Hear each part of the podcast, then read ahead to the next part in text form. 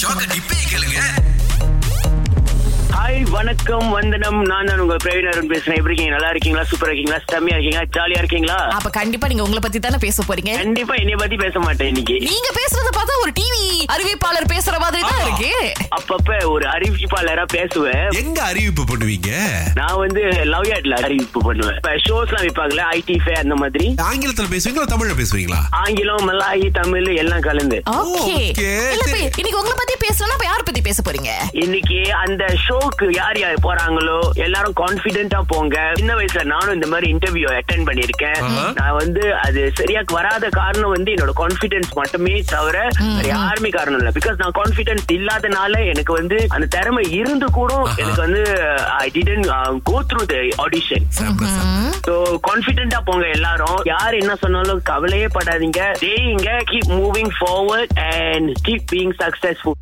தனித்திறமைகள் பத்தி நம்ம பேசிட்டு இருக்கோம் ஏன்னா நம்மளுடைய அல்டிமேட் ஸ்டார் சர்ச் இருபது இருபத்தி ரெண்டு இதனுடைய என்னென்ன ரிக்வயர்மெண்ட் வேணும் அப்படின்னு பாத்தீங்கன்னா அதுல ஒரு கட்டத்துல வந்து தனித்திறமை அப்படின்ற ஒரு விஷயம் போட்டிருப்பாங்க சரி முதல்ல வந்து ஐப்ரோ டான்ஸ் அதாவது புருவத்தை ஆடப்படுறது அப்புறமா Yes. நண்டு மாதிரி நடக்கிறது இப்போ வந்து ஒருத்தர் வராரு அறிவிப்புலாம் பண்ணி முடிச்சு நண்டு மாதிரி நடந்து காமிக்கிறாரு Okay. அறிவிப்பாளரா ஏத்துக்குவீங்களா அவர் எப்படி பேசியிருக்காரு அப்படின்றதுக்கு தான் முதல்ல வந்து முன்னுரிமை கிடைக்கும் அவர் வந்து இந்த ரெண்டாவது தனித்திறமை தனித்திறமையா பார்த்தாருன்னா நீதிபதிகள் அதை எப்படி பாக்குறாங்களோ அதை வச்சு நண்டு தான் மாதிரி புரியுது. நடந்தா நீங்க மார்க் கொடுப்பீங்களா இல்லையா அது தனித்திறமை தான் நினைக்கிறாரு ஆமா. அப்படின்னா அதுக்கு கண்டிப்பா மார்க்ஸ் இருக்கு ஆனா வந்து அவர் நல்லா செய்யணும்ல அத பாக்கும்போது நண்டு மாதிரியே இல்லாம நான் நண்டு தான் செஞ்சேன் நீங்க நம்பணும் அப்படின்னா அது இது பாருங்க கஷ்டம் இது வந்து வயல் நண்டு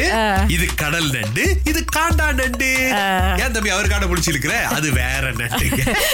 ஒருத்தவங்க வந்து ஆன்லைன்ல இந்த நாசி கோரிங் பத்தாயாவை ஆர்டர் பண்ணிருக்காங்க Okay. இது அலுசல நடந்திருக்கு பாருங்களேன் ஆஹா. சோ எப்படின்னா வந்து ஜும்லா வந்து ஒன்பது வெள்ளி ஐம்பது காசு போட்டிருக்காங்க அப்புறம் வந்து இந்த டெலிவரி ஃபீ ஒரு நாலு வெள்ளி எல்லாம் சேர்த்து பதிமூணு வெள்ளி ஐம்பது காசு வந்திருக்கு சகஜம் தானே ஆமா இவங்களும் வந்து அதை நல்லா சாப்பிட்டுட்டு என்ன பண்ணிருக்காங்க நேரா டிக்டாக்கு போயிருக்காங்க சோ உடனே வந்து இந்த ரெஸ்டாரண்ட் ஓனர் பாத்தீங்க அப்படின்னா இப்ப என்ன தேவையில்லாம வந்து டிக்டாக்ல இவ்வளவு வீடியோ என்னுடைய ரெஸ்டாரண்ட் பேரை வந்து இப்படி அவமானப்படுத்துறீங்க அப்படின்னு சொல்லிட்டு அவர் திரும்ப வந்து பதிலுக்கு ஒரு டிக்டாக் வீடியோ போட்டிருக்காரு பாரு நல்லா வெளுத்து வாங்கிட்டு நீங்க வீடியோ போடும்போது ஏன் கடை பேரு கெட்டு போகும் ஆரம்பத்தில் நான் சொல்லுவேன் என் கிட்ட சொல்லியிருந்தா நான் ஏதாவது பண்ணிருப்பேன் சரி இப்ப இந்த நாசிகுரிங் பத்தாயிரம் அவங்க என்னதான் எதிர்பார்க்கறாங்க எனக்கும் தெரியல என்னதான் அங்க எதிர்பார்க்கறாங்கன்னு முட்டை போடுற வாத்தோடைய முட்டையில அடிச்சு பொரிச்சு திங்கள் முதல் வெளிவரை காலை ஆறிலிருந்து பத்து வரை கலக்கல் காலையில் இணைய தவறாதீங்க ராகா ஆஹா சிறந்த இசை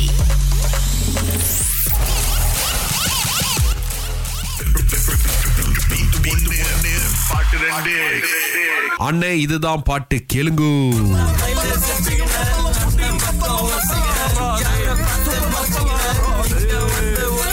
சிவு தெரிஞ்சிச்சா பதிலு ஐயோ, பத்தல பத்தல புத்தியும் பத்தல அந்த ஒரு பாட்டு அண்ணா அப்படியே ஓகே ஐயோ இன்னொரு பாட்டு நீங்க அண்ணன் இப்படி சொன்னு விட்டுட்டேன் ஆஹா சரி நான் இன்னொருத்தருக்கு வாய்ப்பு கொடுப்போம் Okay. ஓகே இன்றா அவர்களே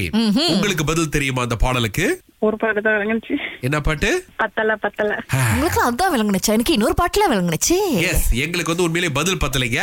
படிச்சிருக்கின்றா ஓகே ஓகே